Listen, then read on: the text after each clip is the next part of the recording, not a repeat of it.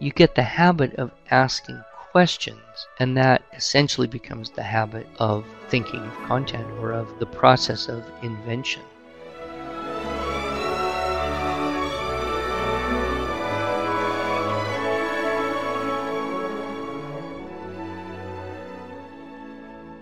Hello, and welcome to the Arts of Language podcast with Andrew Pudewa, founder of the Institute for Excellence in Writing, or as many like to say, IEW. My name is Julie Walker, and I'm honored to serve Andrew and IEW as the Director of Marketing. Our goal here is to equip teachers and teaching parents with methods and materials which will aid them in training their students to become confident and competent communicators and thinkers.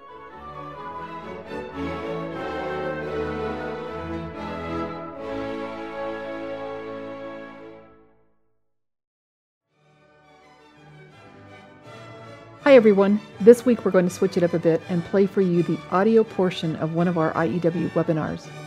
Because the webinar itself is over an hour, we're splitting it into two parts, but we'll post both of them this week. And we'll post any links or websites mentioned in this recording at iew.com slash podcast. Enjoy! Well, welcome. Andrew Pudewa here from our IEW headquarters in eastern Oklahoma, welcoming you to our monthly webinar on Unit 5 from Teaching Writing Structure and Style. Good to see people from uh, all over the, the continent. Sometimes we even get people from overseas.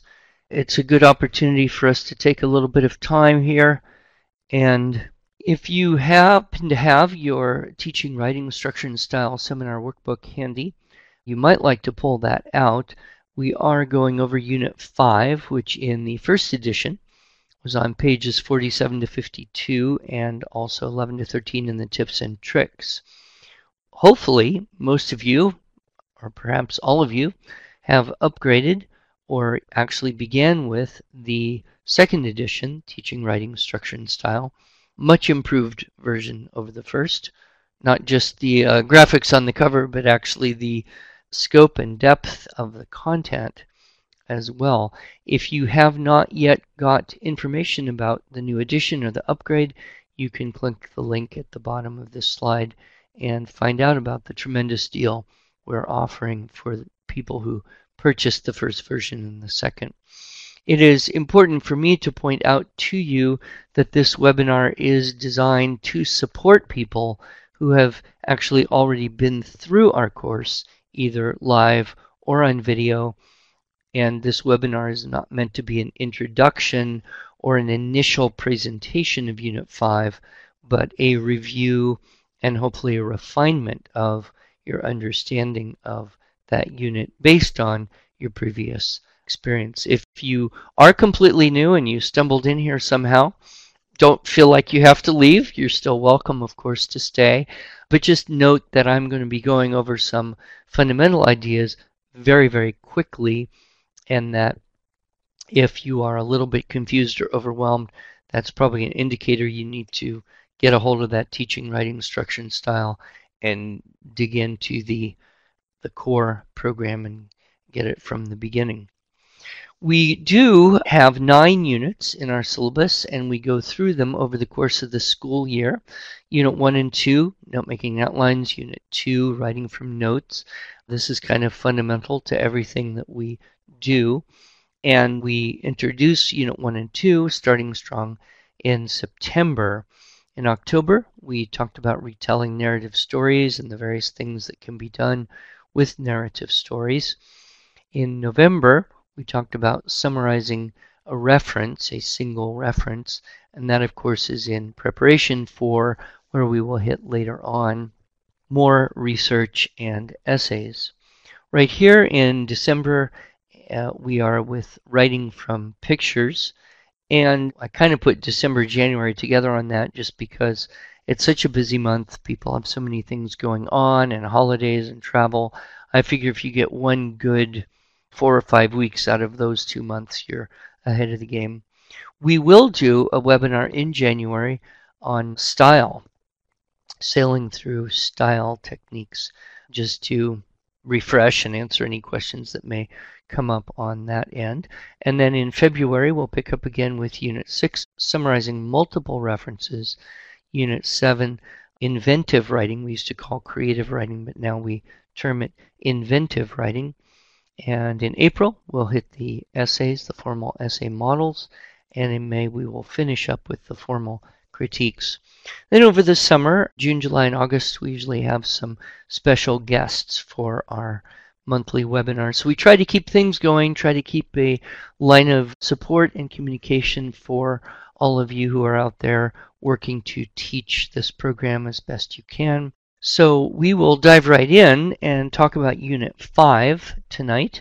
Just a little overview. We'll talk about goals and materials, comparing Units 3 and 5, teaching procedure, a few tips that might help you do better with Unit 5, variations on the three picture model, why Unit 5 is important. We'll go over a little bit of fun fundamental idea, some foundational principles of style that I reiterate every webinar. And of course, all through you can ask questions, but we'll be sure to take as much time as is needed at the end to answer all those questions.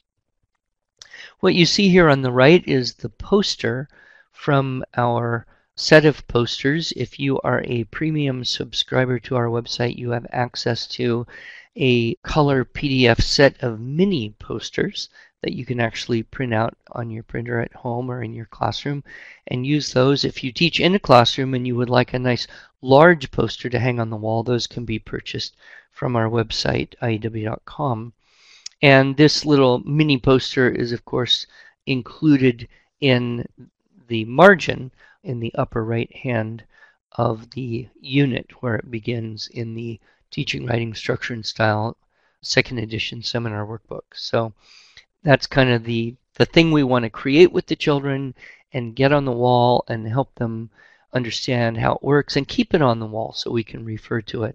One of the things that I think is so useful is if we put the posters on the wall and we're able to continue to refer to those throughout the month of writing assignments, it reinforces for the children that initial presentation and helps everyone kind of internalize. And then, of course, you revisit that year after year after year, and then they get it. It's it's just part of the environment. They absorb it. So don't neglect the idea of wall charts and reminder signs and posters because they are very powerful and effective. In Unit 5, we're trying to uh, help students write three paragraph, uh, what we would call event descriptions from a series of pictures. We say event description to differentiate that from Unit 3, which is also three paragraphs, but it's more of a narrative, whereas this one is more of a series of events. We want to reinforce the topic clincher idea that we talked about in Unit 4, so we'll keep going with that topic clincher rule. And of course, pictures are an opportunity for students to be imaginative and exercise their creative muscle a little bit. The pictures don't say much, and so the students have to really come up with all of the nuance, the characterization, the motives, the, the behind the scenes, the what are people thinking. And our task as the teacher is to help the students learn to do that more easily with each progressive assignment. And we can also take this one more step and uh, show how you can actually write three paragraphs from only two pictures. Or actually, you could write three paragraphs from only one picture. And that works quite well, but I wouldn't start there. I, I would go there with students only after they had two or, or three chances to practice the basic three picture plan, especially if they're on the younger side. And we can talk in this unit about past participle verb forms we don't have to do this, but it is an opportunity where the grammar fits the you know grammar fits the uh, teaching opportunity per se so we don't want to miss the opportunity to do that. Again, I mentioned Unit 5 posters. You're going to need some pictures. We do have a little PDF file that is in your premium subscription to the website called Pictures for Writing. I think we're going to be uh, updating that in the next year's content, but these pictures are just single black and white line drawings, very simple, not detailed or complicated. And in a way, that's good. In a way, the simpler the better because then the student needs more imagination. Although you can also use pictures from children's storybooks, comics. I've done some very interesting classes using Norman Rockwell pictures, which sometimes do have a series of, of two or three. Sometimes it's a single picture. You can even have students draw their own pictures. Kelly asked a good question here, which is Do you think using pictures from actual historical events limits the student's creativity? My answer, Kelly, would be no, as long as you don't come down on them too hard for changing things up. If you're going to be allergic to them changing things and you want them to stick with history and be very precise and not add things that you don't know about what happened, then what you might find is they, they're okay with it, but you're not. That would be my tendency is, you know, you give them a great picture of George Washington crossing the Delaware, and someone writes a story of Gonzo Bong in the boat race uh, across the Mediterranean. And you're just like, no, that is not okay to destroy that picture with a completely different narrative. That would be my response. A more open minded, gentle, faithful teacher who follows Webster's edict better than I do, which is hands on structure and style, hands off content, might be okay with that. So I would say the problem is likely to be more on are you going to be okay with what they do rather than will that picture limit their creativity. But I do think pictures can fit into history nicely, especially if they've studied that period of history or the events being portrayed. However, you know, especially if you're teaching a class, I can guarantee you're going to have one or two kids that are going to want to take that picture and just warp it into a completely different universe. So just kind of be prepared for that to happen and be okay with it if you don't if you if you can. If not, don't go there. I did some had some very nice results with some children's storybooks. Possibly some of you are familiar with books without words. One of the well-known books without words is a, a series of books about Carl. I think he's a, a Great Dane or a uh, yeah, I think a Great Dane, a big dog. And there's no words, but there's about 20 pictures, say, in the book. You can't, of course, use all of those pictures, but you can choose three of them, kind of maybe even at random you can. There's also, oh yes, Carl the Good Dog is a Rottweiler. Thank you, Kathleen. You know that. I bet you also know the Harris Burdick Mysteries. These are single pictures, so they're not in a sequence, but oh, they're just fantastic. They've got little picture of a cart on a train track with a sail and a couple kids in it going into the distance. Uh, another one has some some nuns sitting in chairs floating through the the sky, and each of these pictures has a caption at the bottom and those I think actually have been some of the most enjoyable compositions that I've seen. And then of course the origin, the actually some of you may not know this, but it's interesting. Webster actually created this unit on writing from pictures because he taught school. He was teaching fifth grade at a time when one of the greatest offenses you could have in a school was smuggling in comic books. And so he was frequently finding himself confiscating the contraband comic books. And one day he thought, well, if they like these things so much, why not let them write from them. So he cut up the comic books and pasted the pictures on sheets of paper and handed them out and said, Here, you know, have at it. And that's actually the origin of it. So comics would be a round circle for us on this, but there's so many applications. Some people get a little bit confused between units 3 and 5. Unit 3 is retelling stories, where you have three paragraphs and you use different questions for each paragraph. The first paragraph is the who and the when and the where. That gives you the characters and setting. The second paragraph is the what. What do they want or need? That gives you the problem. What do they think, say, do? That develops the plot. The third paragraph is how is this problem solved? And then, of course, why have the story? What's the message? What's the point? And so we take those questions, the big six who, where, when, what, how, and why and we organize them into three paragraphs. And that's Unit 3 methodology. And it works quite well for the narrative structure. In Unit 5, we're again using event descriptions. And so we're, we're using the same questions who, what, where, why, when, how, only we're using all questions for each picture. And so that allows then a lot more flexibility. It doesn't force a narrative structure. You may get, you know, some kind of problem and resolution, but on the other hand, you may not have that that same problem and resolution, but you can still have description of the events that occur. There's a little link down there. You might enjoy reading this poem by Rudyard Kipling. He wrote a poem about these six words. He called them the six oh, six wise men, trusted servants who taught me everything I know.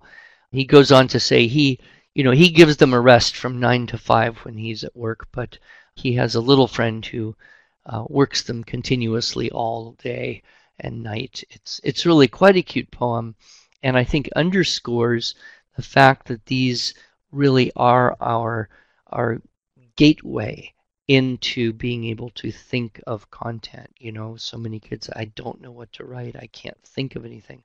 We'll start with some questions. Who's in the picture? What are they thinking? What are they saying? What are they doing? What are they feeling? Where are they going? Where did they come from? When did they get there? When are they leaving? Why are they in that picture? Uh, what are they thinking about that? How are they going to proceed into the next picture? How do they feel?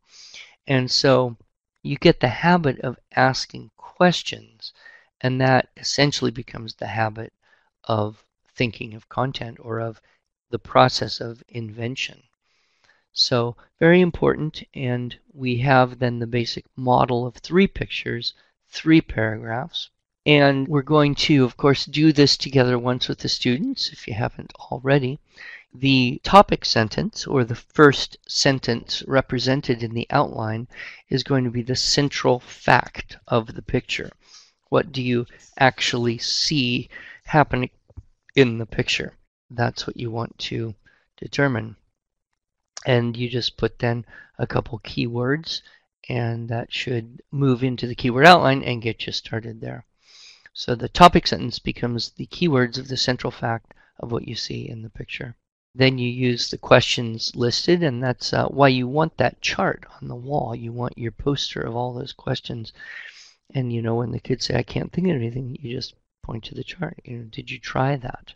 We put the word clincher at the end of the paragraph details to remind the student to finish the paragraph with a sentence that repeats or reflects due to the keywords of the topic. We taught this in Unit 4 and so we're going to continue practicing this in Unit 5. And there's some great samples in the Teaching Writing Instruction Style seminar workbook that illustrate this quite clearly.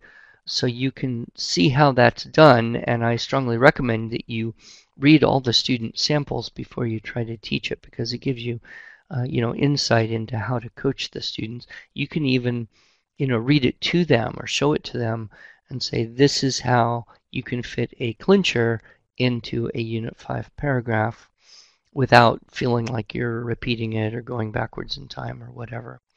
So the difference between Unit 3 and 5, there's no clinchers in Unit 3. There are in Unit 5. And you can say, okay, it's a report on pictures, so that's why we're reporting events, describing events. Then you repeat the process with more pictures, and then we have the idea of the final clincher that reflects both the topic of the last paragraph and the title. Again, the best example of this is in the Unit 5 section of the Teaching, Writing, Structure, and Style book, the Papageno. Perhaps you remember that, where the topic sentence of the last paragraph is Perspiring exhausted, Papageno strode away with a wide grin on his face. Right? And then the last sentence is Papageno smiled, that reflects grin, at this reducing magic as he trudged along the Calgary Trail in search of a Burger King. And trudged then reflects strode, and reducing magic becomes then the title of the composition.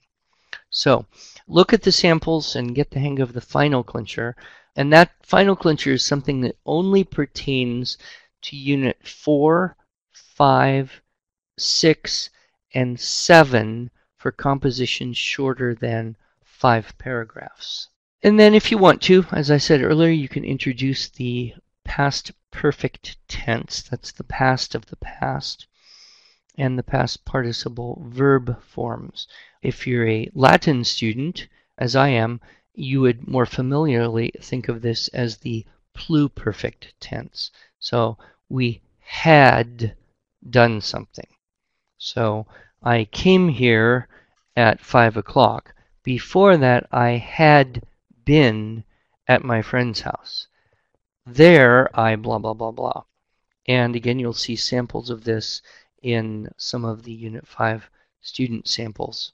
One teacher suggested this idea of having students kind of put themselves into different circumstances to kind of underscore the idea of event description. And I kind of like this. It's not something you would have to do, but it's kind of a refinement or a, an expansion. The idea would be a reporter coming onto the scene of, of something, or a detective who is investigating a sequence of events, or a spy, or aliens watching from a spaceship. The possibilities are endless.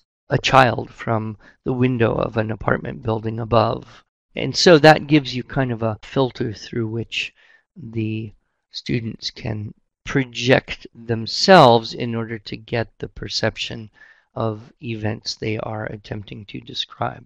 So that's just a kind of side idea, but not a bad one. Okay, Kim, it looks like you are asking about abbreviations for dress up, sentence openers, decoration, and triple. Good. Excellent. Kim, you are asking about pluperfect. Yes, that is a term that is used for Latin study. It's one of the perfect tense system tenses. So in Latin, the six tenses are present, imperfect, future, and then you have perfect, which would be our normal past tense. You know, I loved, he loved, they loved. And then you'd have pluperfect, which is actually all one word, pluperfect, and it would be I had loved, they had loved, he had loved. And then you could also finish that system with future perfect, which is we will have loved, they will have loved. Not used a lot, but it's nice to help understand the structure of language, which is the reason I feel uh, the study of Latin is so very, very valuable. In fact, it was requested that we do a podcast in the near future about why uh, Latin is so helpful for those who want to improve their both English vocabulary as well as English composition. Even I would go so far as to say comprehension of English and, and other languages as well. Latin is just uh, tremendously valuable. We do have to stop here because we're out of time for today. but because we don't want to leave you hanging too long, we'll go ahead and post the rest of the content later this week.